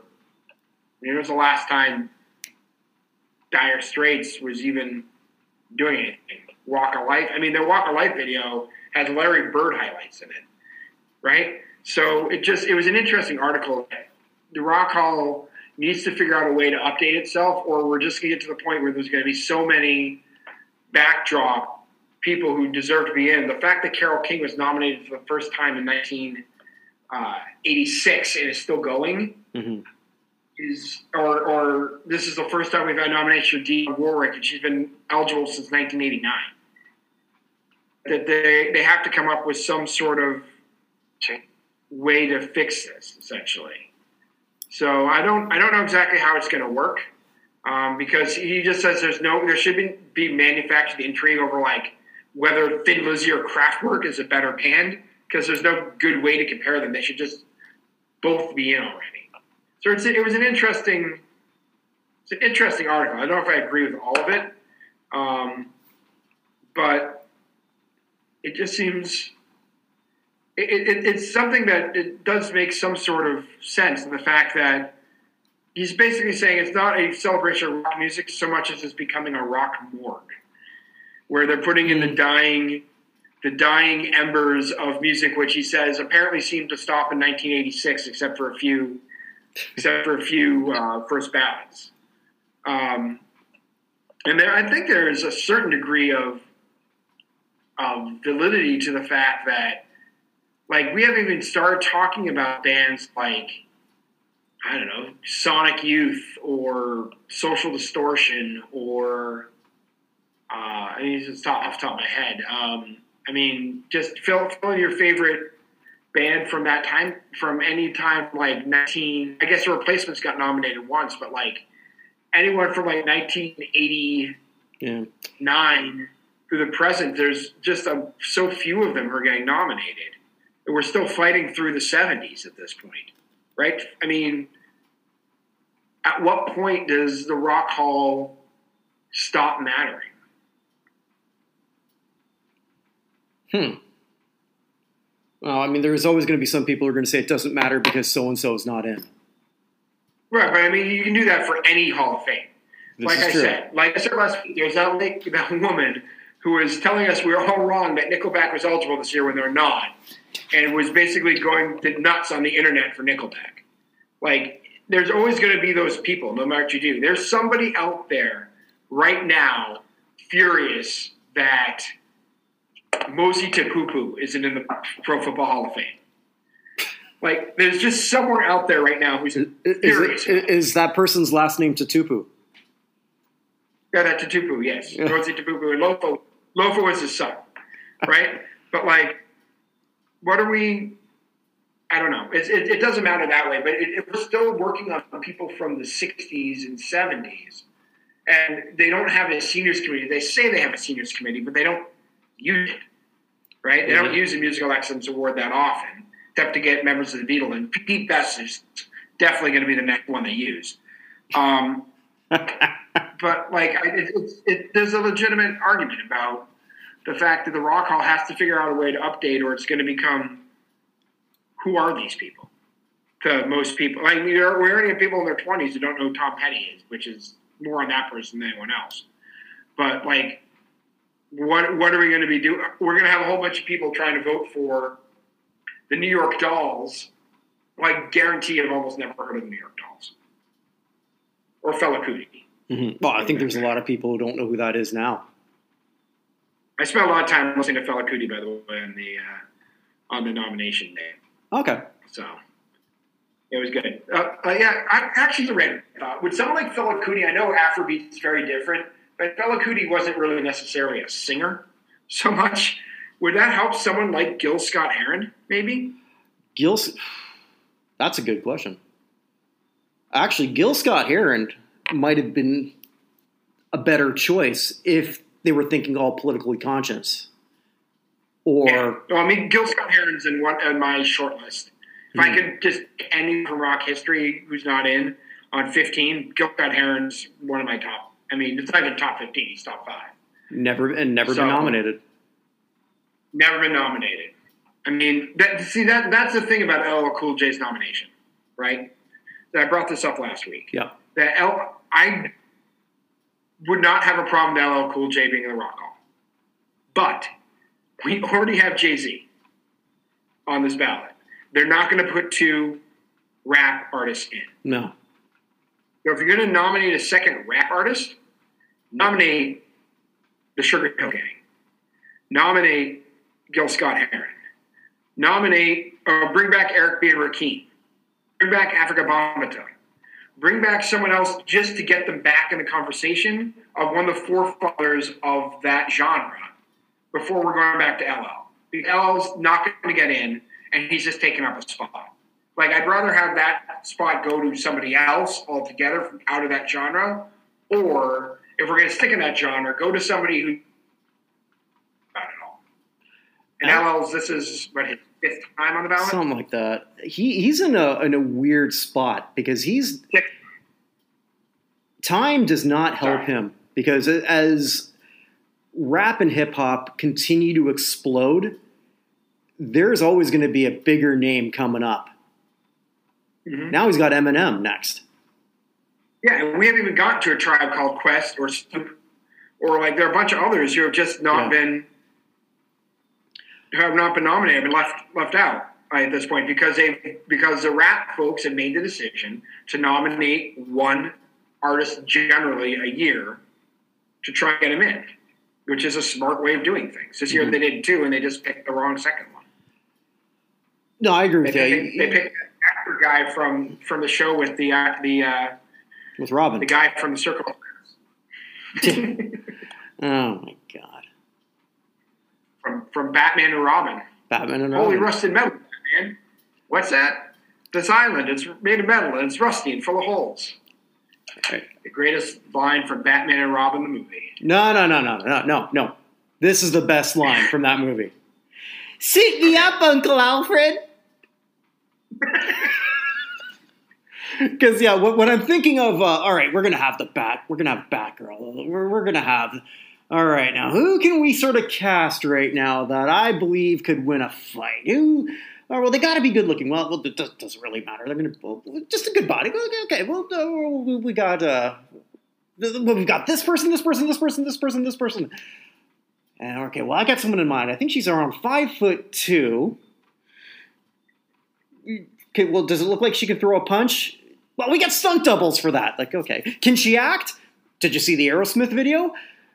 Yeah. Well, she stuck out her finger, but okay. Well, what about what? Wait a minute, what about the other girl, Liv Tyler? You know, uh, maybe we could go that that route. You know, she's a little, a little bit taller. I think maybe she's sort of got a like, no, no, no, no. We got we got this one here. We we got the exact right one we want here. Well, you, gosh, god damn it. That that to me is actually the worst casting choice. Clooney as Batman did not suck. The movie sucked. Movie did suck, very much so. So so, anyway, yeah, right. I, I, don't know how the hell we got onto the Batgirl. Yeah, well, I, I, I, brought up a movie from 1998 that you know it's definitely most of our core. I, I ran with it. Uh, Sorry, and it seemed definitely definitely replayable. By the way, speaking of movies that are awful that I rewatched for the first time in a long time, I rewatched uh, Robin Hood, Prince of Thieves. that movie is like levels of, except for Snape, except for uh, uh, why can't I think of his name? Alan Rickman. Alan Rickman is so much better than everybody else in that movie. It's ridiculous. That movie is historically bad. So, anyway. And uh, as, Uh, as my Jamaican friend has told me, I'm pretty sure there was no one who looked like me running around Sherwood Forest. Uh, Can I, one, more, one, one more thing though? Because since you went there, I know Kevin Costner gets shit on for his changing accent in that movie. mhm. How come he gets shit on, but Carrie Fisher never gets dumped on for, for her, how she starts the film with a bad British accent in Star Wars and just drops Carrie- it completely? I should have known you. To, Yeah. I should have known you by your foul stench. But anyway, uh, your your choices. I, I'd still have to say, no accent ever bothered me more. I've never been happier for a movie death, uh, just so I didn't have to hear the accent anymore, than when Martin Sheen got thrown off the roof in The Departed. when Martin Sheen got thrown off the roof, spoiler alert, it's only halfway through the movie. When Martin Sheen gets thrown off the roof in The Departed, and I don't have to listen to his accent anymore, that movie goes up from like a three to a nine in terms of quality of that movie. His accent is that bad in that film. Uh, anyway, so my list. We'll Yes. just get to my list here. Right. So I'll go through my, my reasoning with you. Um, Sure. So the first one I eliminated was LL Cool J. Again, not that I have any problem with LL being in there, but where they're not going to put two. They're not putting two rap groups in, and Jay Z's getting in. So that, that's an easy one. So LL's out. Jay Z's in, which means LL's out. Easy enough. Mm-hmm. Um, so that the second one, who's definitely in for me, is is Foo Fighters. Like I said, so I don't really need to talk much about that. The third one who's in is. Let me just let me just give you a quick list here. The hundred greatest artists in rock and roll history, according to Rolling Stone. They've done it in 2004. They did it in 2011. They probably need to update it sometime here soon. Of all the people who are eligible for the Rock and Roll Hall of Fame, the one who's not in at number 61 in the original list and number 63 in the second list is Tina Turner. On her own. Outright. That's all you need. Like Tina Turner should have been in. She should have been the first woman in twice. No offense to Stevie Nicks, but she should have been the first first female member of the Clyde McPhatter Club. And she should have been the first female member of the Clyde McPhatter Club 20 years ago. Um, so Tina Turner is in. So there's three, and I've eliminated now. So now the question comes to me. I'm with you on Devo. I like Devo. I understand the importance of Devo, but Kraftwerk has to be in 1st Mhm. They just do. Uh, it may. I honestly think it may take Daft Punk getting in before Kraftwerk gets in It could which happen. sounds crazy, but I think that's almost the way it's going to have to happen for us to go that way. So, by the way, I'm still I'm still upset with my prop bet that that Daft Punk didn't show up for with the Weeknd for the halftime show. They already had their masks ready. maybe they, well, maybe maybe there were maybe in, in that in that group. they were, we didn't know they were, they were in the dancing group. It's entirely possible. Yeah, well, So anyway, so- so- even if you got that, it was a runaway. It was a it was a uh, Ted just ran away with it. Yeah. Um, Kate Bush is very important, but dwarfed by the other women on this list, Mhm. in my opinion. I have no trouble with Kate Bush getting in at some point in the future. She's just last place to me of the women on this list. And again, it's not fair. I will repeat it again. It's not fair to compare all the women to each other. When we don't do that with men, but that's how the way the Rock Hall works generally, with the way they're looking at things. Mhm. Uh, I I expect Todd Rundgren's going to get in the back doorway, so I'm going to take Rundgren off for that. Uh, I also took Chaka Khan off again, not Oh. because I don't think she belongs, although I should, probably should vote for her just to get her off the list so we can go talk about somebody else. Um, but I have I have people I feel a little bit more important about. I think Mary J. Blige is going to get more support than you think. Well, I didn't. I didn't say that. Uh, I well, I guess I did say it before last week. I didn't think she was going to do that well. I actually, when Richie wanted his list of people, I have Mary J. Blige as the, my prediction is for seventh place. Uh, she is absolutely beloved by the gay community. Like, like she is way up there. Uh, and I don't know what we none of us know what the voting block is, but it would not surprise me if a whole bunch of people rallied behind her. But I am not voting for her just based off of who else is on this list. Mm-hmm. Uh, Dionne Warwick, again, same thing. Although it was interesting, Dionne Warwick's son is very much becoming like um, Jen Matthews. So he's going Uh-oh. around trying to get he's going around trying to get her Kennedy honors. He's trying to get her lifetime achievement awards. He's like he's like basically let's honor this lady before she dies. Um, I have no trouble with her getting a Kennedy honor. I think that would actually yeah, actually when I think about it, that seems more up up the alley. I, I haven't been following uh, De- Dionne's son. Uh, what, what's his name? I'll just look it up. Yeah. So probably says in his bio, "Hi, I'm so, Dionne's son." Broke up there. Oh, I'm just saying. He probably says in the bio, "Hi, I'm Dionne's son." Yeah, probably. But he's apparently a manager too. Mm. Um, but uh, I have I'm glad she's here. I expect we'll see her back, but I, I'm not voting for her right now. Yeah. All right, so that leaves us with two spots for you with the Go Go's, Iron Maiden, Carole King, Fela Kuti, New York Dolls, Rage Against the Machine. I'm next one I'm knocking out is Iron Maiden. Um, I think that hard rock is getting a, in metal in particular, is getting completely screwed by the Hall. Um, last year, I wish this were Motorhead. I know they nominated Motorhead for the first time last year, but they yep. had Judas Priest on there at the same time. I wish you'd just done Judas Priest last year and Motorhead this year, mm-hmm. or Judas Priest. They, they need to do some. It's a, it's weird to me that hard rock and metal is just so overlooked by the voters. I don't know why that is. Maybe it's just who gets elected I, then gets the vote, and they haven't had many metal acts to do it. There, there's also that whole critical aspect of it because when you look at the critical response of any rock album or heavy metal album, rather, it's not spectacularly great. When, when, when you look at that, also like you have people like Eric Clapton, who's openly said, "I hate heavy metal." Eric Clapton hates a lot of things. That that is true. But I mean, like, uh, but Eric Clapton's also one of those guys. I mean, like, he could fart into a xylophone and then uh, four stars.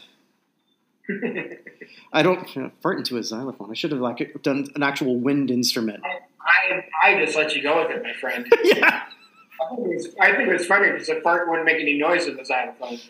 So, um, uh, so that leaves us with now for two spots one, two, three, four, five bands. So I have Go Go's Carole King, Fela Kuti, New York Dolls Rage Against the Machine. The next one I'm voting for is Carole King. Mm-hmm. She has to be. I have. I know that she's in already once. It's very backdoor for me. She should have been in a long time ago, and maybe getting Carole King in allows us to go back and look at some of the people from the very beginning who they've just completely forgotten about. People like Esther Phillips, people like uh, Mary Wells, mm. who haven't showed up on this ballot. They were both on the first two ballots and never showed up again, ever. Just insane. Like, it's nuts. There's no reason Mary Wells was in the Hall of Fame.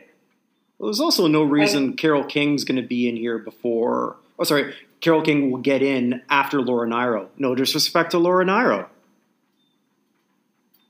Yeah. Yeah, that's a very good. In a long time after Laura Nyro. Mm-hmm. When Laura Nyro got elected? Uh, I was doing the site, so it would have been. That's 2012. Okay, yeah, I think Two, right 2012. Yeah. So like, and again, it's not so, we're not disrespecting yeah, her, but if if you're comparing, we're doing things comparatively, and I don't think we're the only ones looking at this that way. It doesn't fit. Carole King was a hard Right, one so for me to eliminate. But anyway, sorry. Go ahead. Yeah, so now we're down to the last the last one spot for four bands. Mhm. I like your argument on Fela Kuti. I just don't think my voting for Fela Kuti is going to get Fela Kuti in the Hall of Fame. Mhm. I think we learned last year when Dave Matthews Band ran away with the fan vote and then to get in that the fan vote doesn't matter. The entire Well, never. It, it never did. It just happened to be coincidental. So I'm actually knocking Fela Kuti off, Mhm. not that I want to, but because I don't think it makes a difference. Mhm. Does that make sense? Makes total sense. And at some point, at some point, there are a whole bunch of bands who I think, or a whole bunch of artists here I think deserve it. But clearing Fela Kuti out of the way, like you said, I don't know who that helps, right? And I don't I think he's going to anyway. If Fela Kuti shows up again next year, change everything I just said. Mhm. If Fela Kuti, is again and shows up again next year, I'm voting for him to get him in. I just don't think I don't I won't believe it until he's either in or on the ballot a second time. Right. So that leaves to the Go Go's, Rage Against the Machine, the New York Dolls. You know how pro women I am in the Rock Hall. hmm Yep. I'm not voting for the Go Go's. Wow. I have them at this point. If I'm doing it myself, I have them six. Okay. If there's a six, I have them. The New York Dolls come seventh. I'm putting Rage in, not necessarily because I think Rage deserved it in this order, hmm but because until we get it in, we can't have intelligent discussions about other bands. That you're right. That actually that opens up everything for Soundgarden, Alice in Chains, uh, Uh, to a lesser degree, Anthrax. yeah, I mean, just just think of like all the rest of those bands, like Sonic, like I brought up Sonic Youth and Social Distortion, like all those bands need to be hell. Even maybe maybe even like uh, the the Smashing Pumpkins. hmm There, it's entirely possible the Pumpkins are, gonna, are being blocked by Rage Against the Machine.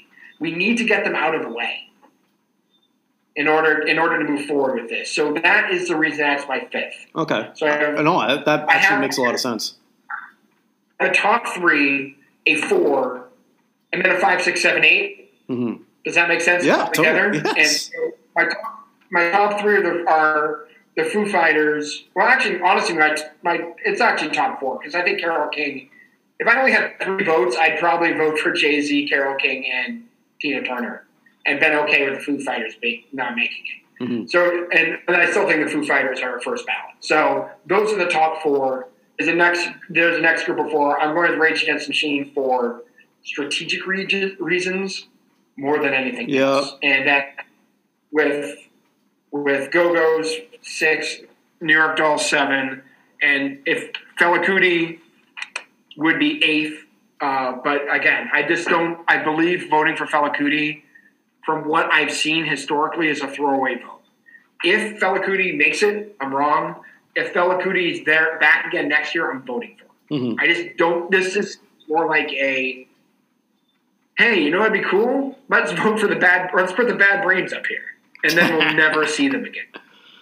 Although the New York Dolls were like that, they were nominated first time in 2001.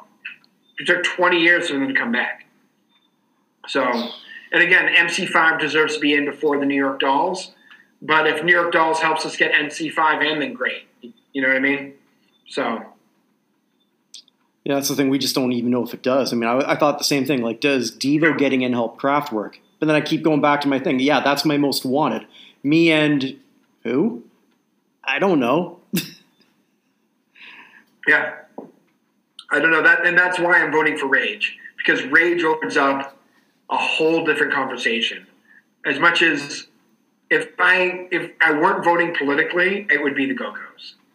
But since I am voting to try and clear a spot, it's Rage in order to get a real discussion about other bands. So makes sense. I like And it. I, it wouldn't shock. I honestly think they're going to find a way to get seven. I, I actually think eight of these artists are getting in. I think they'll find a way to get seven in, and then they'll figure out a way to get Todd Rundgren in, so they can move on to Warren, Warren Zevon. There's no one really they could slap uh, an early influence tag. Dionne Warwick, I guess. Dionne Warwick and, and Carole King are the oldest too. I mean, but if you if you induct Carole King in that weird songwriters thing they came up with that they never use, and then as an early Yeah, influence, that's true too. that's come on. Just put the woman in without anything. And then can we Mhm. at some point please get Patti LaBelle?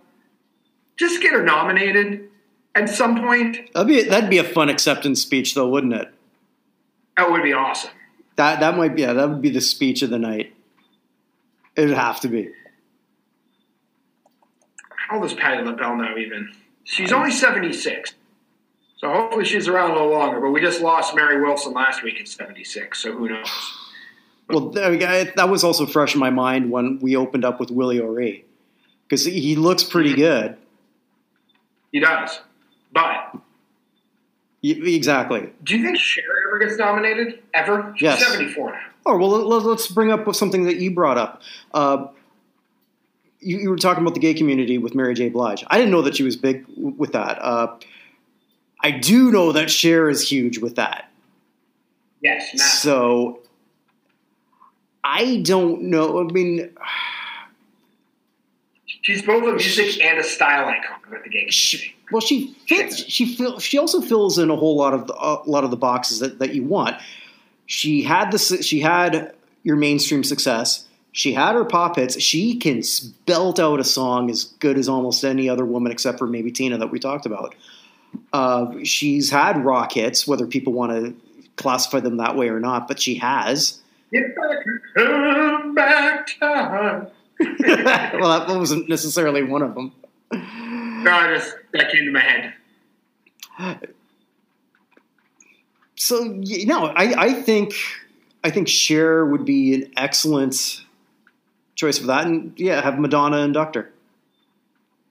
Because another another one I've heard a lot of people talking about. Again, sticking on the women's side of things, Carly Simon's another person I think we need to talk about at some point. Mhm. But the one that a lot of people said now that Whitney Houston is in is Mariah Carey. Uh, yeah, I mean, like that. That's that was one of my predictions, incorrectly so. Right. Yeah, but, Right, but it, it comes down to where do we put diva in this whole thing?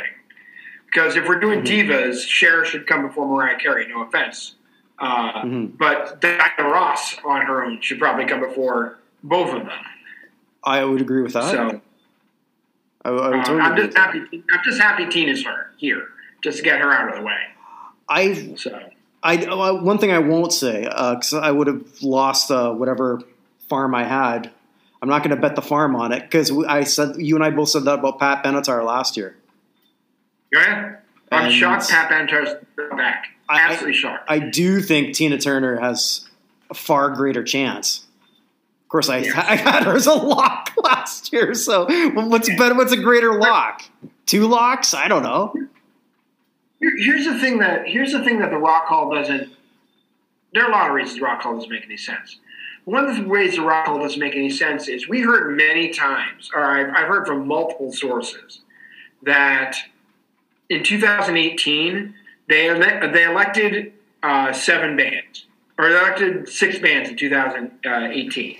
So it was Bon Jovi, Dire Straits, Simone, The Cars, Moody Blues, and then Sister Rosetta Tharpe all got in, right? Yep. I heard from a lot of people the, the seventh band was the Eurythmics. So Yeah, I three of the other bands who were nominated that year have since gotten in: Depeche Mode, Radiohead, and the Zombies. We've never seen the Eurythmics again. So there's no consistency on the ballot. If presuming what we've heard, because I've seen it in like six or seven sources at this point, that if what we've heard is true, the Eurythmics are the next band, you'd think they'd be back. But there's just no consistency in the Rock Hall. It's just whoever they happen to nominate that year, or whoever they happen to get behind. Uh, when you've got also like a head case like Steve, like little Stevie, wh- wh- like who he probably Yeah. goes into that meeting depending on like what he just had on his. I don't. I think he has an iPod Shuffle. I don't think he's got it on his iPhone. I think he's still got an iPod Shuffle. No, no, no, no, no. He carry he carries around an actual Victrola from the 1950s. shoulder. Got a, somehow got a wireless Victrola. That could So, very well yeah, be. I, I don't know. I don't know. I don't. The Rock Hall needs work, but I don't. I just don't know. By the way, one more thing before we go. Yeah. I know that we had two first ballot nominees this year, and I had my countdown, which I still need to finish. Oh yeah, in my spare time. But I just want to go through Spare time? What's that? I already-. I already took all your spare time. Oh, I know. I actually had a friend the other day. I, I, I got the Christmas card we sent him back at the wrong address. He's like, dude, how do you have time for all this stuff? I'm like, uh, my wife's understanding, and I don't do much. um, never have. So, all right. So here's my top 20 for this year.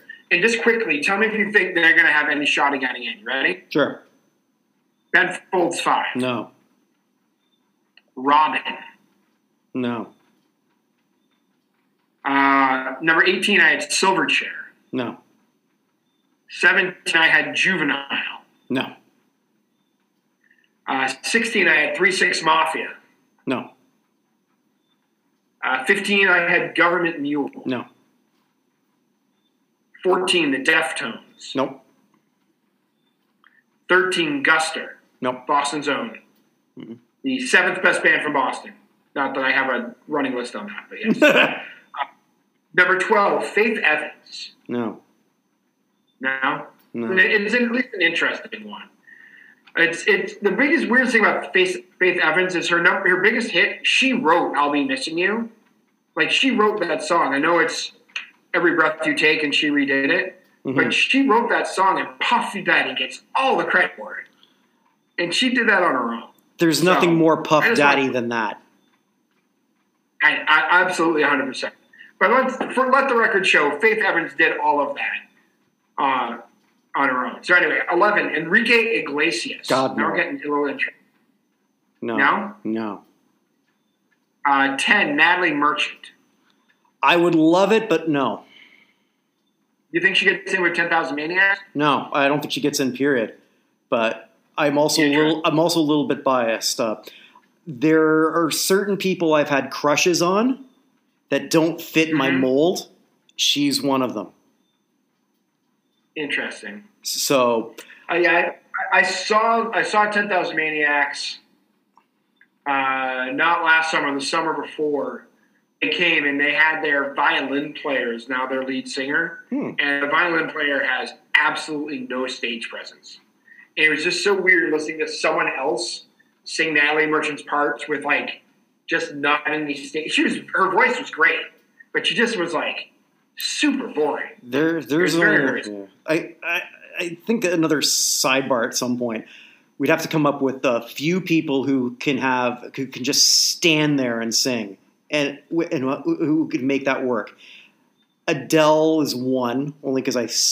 Yeah. But that's that's a, a conversation for another time. Whitney Houston could do it. Whitney could do it, Um, but yeah, anyway, but with- um, but with- right, yeah. nine Incubus. I like them a lot, but no. Yeah, I don't have them in either. I had them at a one. I had them at a thirty-three percent chance of ever having a nomination, ever not being the next five years, meaning ever being ever. Yeah, Um, eight Jewel. no, No, no. uh, one of the ten biggest debut albums ever. It was. Jewel. I had it. I think I know I had that on CD. As a matter of fact, I have it twice because my wife had it as well, so I have two copies of it. I, I can honestly say that when um, my wife and I we sort of merged assets, not a single album was duplicated. no. No. Yeah, we, had, we, only had a few that are duplicated. That was one of them. Uh, seven, Rammstein. No. You don't think so? I have them as a oh, just over half fifty. I have them at fifty-five percent of a nomination, uh, and I have them eventually somehow getting in the Rock Hall. But I, I could be wrong. So I've wrong many times before. Six, the Chemical Brothers. Ooh. No. That's a tough one too. Yeah. I, I can. We need. We would need more. We need more Nine Inch Nails. We need at least Kraftwerk and a few others Yeah. in. But Chemical Brothers at least are on the radar, in my opinion. Uh, five Sleater Kinney. Yes. You think they're getting in? So five, your five, my four is honestly probably too high because of my undying love for them. Mm-hmm. Uh, but my number four, I- Sleater Kinney probably a chance. Number four is garbage for me. Yeah, we, we've talked. You, yeah, you and I have talked about that. I, I love, I love that group too. Uh, I'm far bigger on garbage personally to listen to than Sleater Kinney. But in- in terms of the question you asked, I could see Sleater Yeah. Kinney getting into the Rock and Roll Hall of Fame, and I do not see Shirley Manson and company getting in. I, I just don't see it. I wish they did. All right, anyway. Uh, and then three is Wilco. Yes. Yeah, I think Wilco's getting in eventually too. Not that I necessarily care for them that much, but I think they're getting in. Yeah. You know, I hear you. I'd much rather have Spoon in than Wilco, but I don't get that choice. Um, There's a joke So, yeah, there. I just don't know what it is. what? There's a joke there. I just don't know what it is. I'd rather. sp- Nah, I don't know. anyway. Two I had as the Foo Fighters, one is Jay Z. They're both nominated in, but I was just saying. Uh, by the way, for next year, Uh huh. Since we don't have anything else to talk about, um, my, the list I have here for 2022. Um, I'm just going through quickly. Uh, Backstreet Boys are eligible. Mm. Um, so let's see, Super Furry Animals, Amon Amarth. Uh, what else do I have here? I have Duncan Sheik, No. uh, Eels, No. No. no. uh, M- Eminem, who I, we have both think Lock. getting in. Yeah. Uh, Two Hit Wonder Fastball, who I love very much, but San Antonio Zone, but they're not getting in. Uh, Fatboy Slim.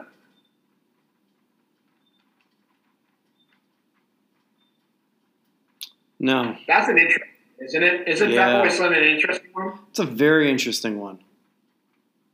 I had to think about that for a sec. Right, Fiona Apple. Didn't it seem at age 20 that she was going to be a lock, and that sure as hell didn't happen? Here's a question for you that both Fiona Apple and Natalie Merchant bring up. What is the first, and Jewel, yes, as well, what is the first Lilith Fair band or artist who gets nominated? Well, you would think it'd be Sarah McLachlan. You'd think it'd be Sarah McLachlan. It could be Sheryl Crow. I see. I I, now, Melissa, I don't know all the. I didn't go to the Lilith Fair, so I don't know all the bands who. I, I, I just have to. When you ask me that, I have to think of a Lilith Fairish band. hmm and there's some there's some that appeared one year. I'm not counting. I'm counting like kind of the key people in the middle there. I mean, I, I think it might be Sheryl Crow, It could be. but it should be Sarah McLachlan. Looks very much li- like my wife. That yeah.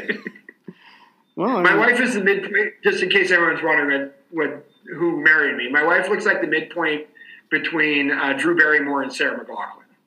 So you can imagine that midpoint. That's my wife. My wife doesn't look like anybody. If I had to pick someone, I guess it'd be Rose Tico from the shitty Star Wars reboot. And it's kind of similar though, because she's always telling me, "Be good, be good. Don't do something. Don't be good, be good." Which I think was kind of Rose's. All right, uh, going back, Fountains of Wayne, no, but I just wanted to bring them up. Fuel No, is definitely like them, but the no. fun. The Fun Loving Criminals, one of my favorite band names of all time. Okay. Uh, Ghostface Killah as a solo artist. Well, Um, LeAnn Rimes, no. Limp Bizkit. Phew. They're gonna they're gonna go in a Kiss category. You know, Yeah. a lot of people didn't like them uh, critically. Critically, they were they were despised. Their fan base is, you know, rabid. You know, rabid for them. Did they inspire a lot of people to sort of like play music and sort of push things? Were they massively overrated? I'd say so, but that's not necessarily relevant in, in some cases. They're not up yet, but you think Linkin Park ever gets in?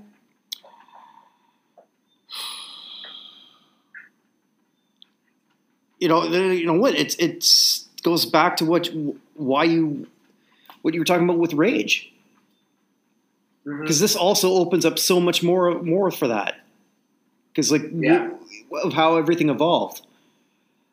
Uh, Yeah. I, I think also too, uh, while you're bringing some of these people up, and then you brought up Linkin Park, whose lead singer passed passed away not that long ago, and how that one that one article where there, he's talking about how it's like a museum. I think we're we're also, or maybe I don't know if you mentioned, I didn't see that article.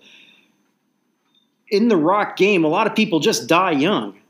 They're just not Yeah. there. Well, I mean, you don't have the 27 club for anything else. No, and it's so true. I mean, yeah, we see football players die younger than traditionally uh, all the other ones. I mean, we had the Junior Seau, Seau get inducted pos- posthumously, but Right. you know, if Soundgarden, like if Soundgarden gets in, there it's happening without Chris Cornell, Yeah. and and that's a, a band that is certainly worthy of conversation. So even some of these newer bands, who I guess the members would be in their fifties, are missing people.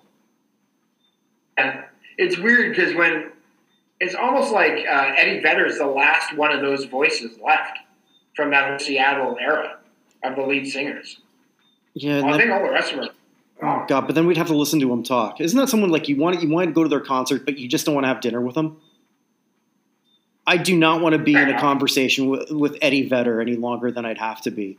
Would I? Would I gladly pay money to go see a Pearl Jam concert? Hell yeah! I just don't want to be in an elevator with Eddie Vedder. Fair enough. I'd like to hear. I'd like to be in a concert where Weird Al Yankovic sings the song "My Baby's in Love with Eddie Vedder." I like that song.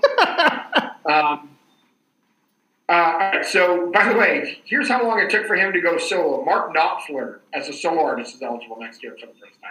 He's not getting in. That's always No. interesting.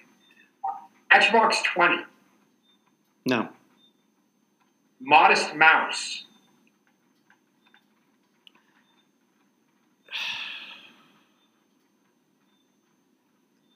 no. That's another interesting one. I'd say no as well, but that's one I can see. So I think one of the biggest surprises so far who has been nominated is, is th- three years is Beck. Oh my God! I feel, Yes. like, I feel like Beck needs to get nominated for a lot of those type of bands to get in. You know what I mean? I think Beck has to be in first for not that there's a ton of common overlap between Beck and Modest Mouse. I just kind of feel like in order for them to start going down that path, Beck needs to get out of the way. Mm-hmm. Uh, Nickelback. You know what though? Uh, it's not impossible.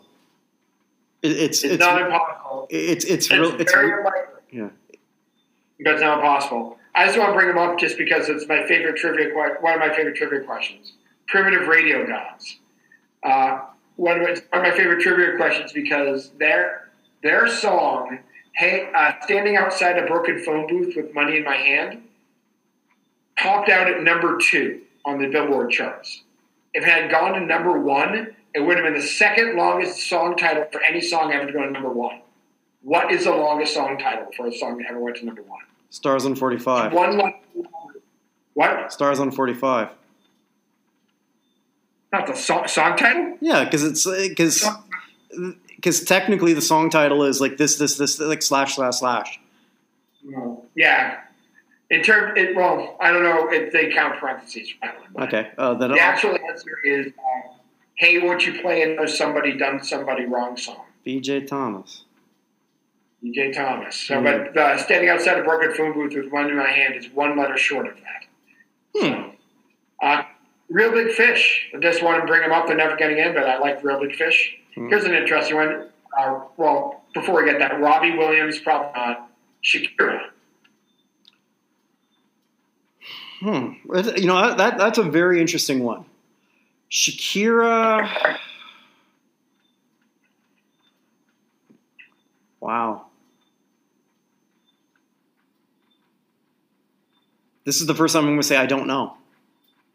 I really don't yeah, know. I don't know either. Like, I- kind I- of feel like I feel like it depends on where we're going with female artists on, in, in the Rock Hall. Uh, speaking of which, Spice Girls. Okay, okay. L- l- let me give you a few here. Let's compare Spice Girl, Spice Girls to New Kids, Backstreet Boys, NSYNC. hmm You got to pick, put one of those four in. Who do you put in? Well, well, I mean, my Boston roots automatically say the uh, the, the new kids on the block, but um,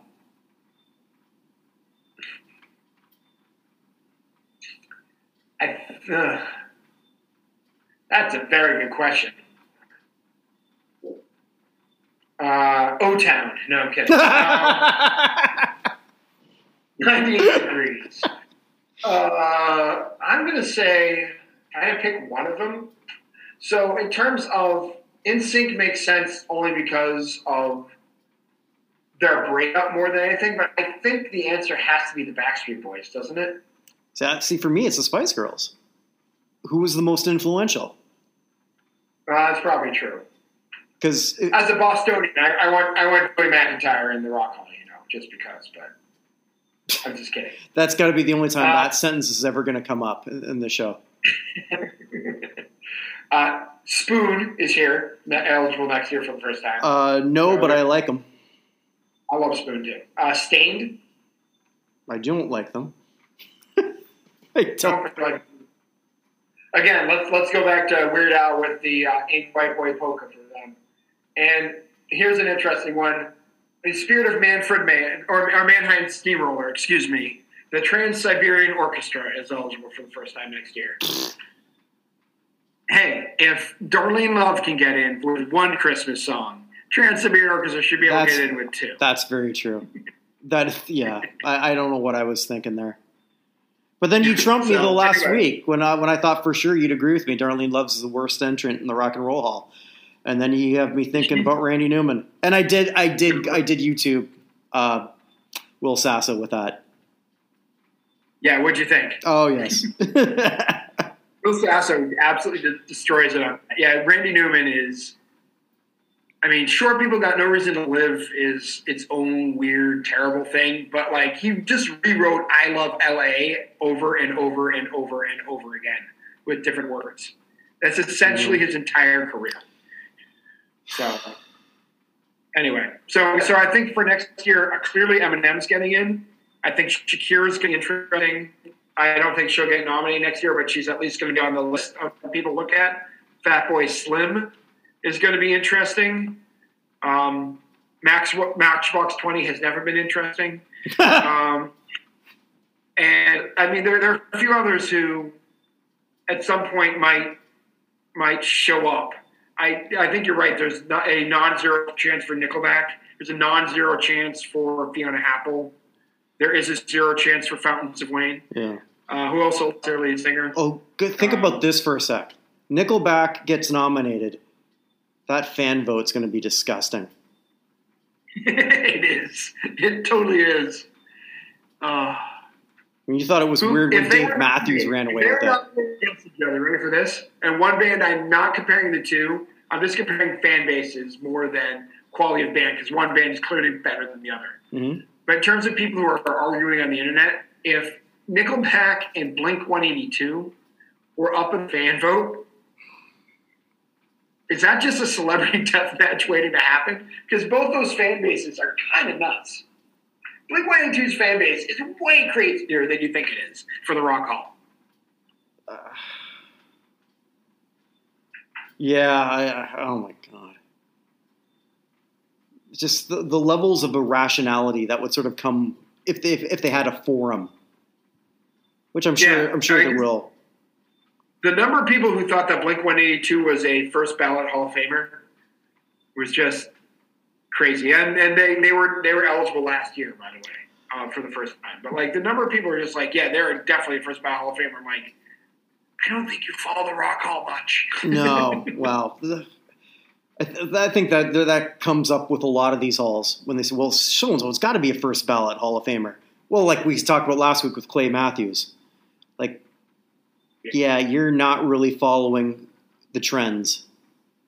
Not just the trends; you're just not taking a really good look at the guys he's up against. But yeah, yeah. anywho, Hey man, I think we stretch this two hours. yeah. Well, next week something will come up because it always does, and if it doesn't, we'll come up with something. Yeah, we'll figure out something. Abs- Um, absolutely. Um, hey, I think this, uh, I think the Zoom thing works even if we nobody can see us. That's not that's not the worst thing for them. hey man, I'm. Uh, you're sitting in your house. I'm clearly, as you can see, sitting in Casablanca, in Rick's Cafe, This- which nobody notices because it's not black and white, so nobody has any idea. But I mean, that's the great thing about Zoom. If I want to, uh, where do I want to be? I, if I want to be in, uh, let's see, where am going to be here in my things? Because I have all sorts of fun ones. I want to be in Buenos Aires or Cambodia or Houston, or I have all sorts of them all over the place. I want to be in uh, Johnny Mn- Mnemonic. You know, I could, Uh, I could be there. So Whoa. that's the only. That's the only movie, by the way, I know that takes place in 2021. Oh. Johnny Mnemonic. Mnem- how do you- how do you say that word? Mnemonic? Mnemonic? I don't know. M N E M N O. I don't know. I uh, even spell it. You, you say it this way Never has someone made so much with so little acting talent. He's kind of like the most loved actor in Hollywood right now. I've, I've read that, yeah, because like, what was a bunch of pictures going out how he's just not a creep. He's not a creep. He's a great guy. Like routinely, there's just all these stories about him being nice things for people. And like when he showed up in um, uh, what was what movie was that? Uh, Always Be My Maybe. Have did you hear about that? Did you ever see that movie? It's a Netflix film. It was all. Um, it was basically. A, I don't know. I know what it is, rom-com with but I, I've never yeah, seen it. with the rom com with all Asian leads, but the girl starts dating uh, starts dating Keanu Reeves, playing Keanu Reeves in that movie, and and it's just so wonderful to just have Keanu Reeves being himself. Like he's super nice, and the guy can't understand how he's just nice, and so of course they have to get in a fist fight over it. Um, but yeah, it was just it, he's just kind of somehow become like strangely the dean of Hollywood without actually having any act, real acting ability. Sometimes you just win by being a good guy. And that might be the lesson. Rarely. And sometimes you win by just thinking people are going to vote for you and going to Cancun on vacation while your entire state's freezing to death. Sorry. I didn't get to my asshole of the week, but that's my asshole of the week. And not necessarily because he went to Cancun. Uh, my, he's the asshole of the week because he went to Cancun, which is a bad decision. But he lied about every single part of it. And like his every lie he came, he's like, this is what happened. Well, actually, we have evidence that's not what happened. Oh, no, this is what happened. No, we have evidence that didn't happen. And his first reaction to this whole thing was throwing his kids and wife under the bus. That's why he's the ass, the, the jerk of the week. Like, just if you can make a stupid mistake like that, just say, hey, Congress is in is in recess. There isn't much I can do in Houston anyway.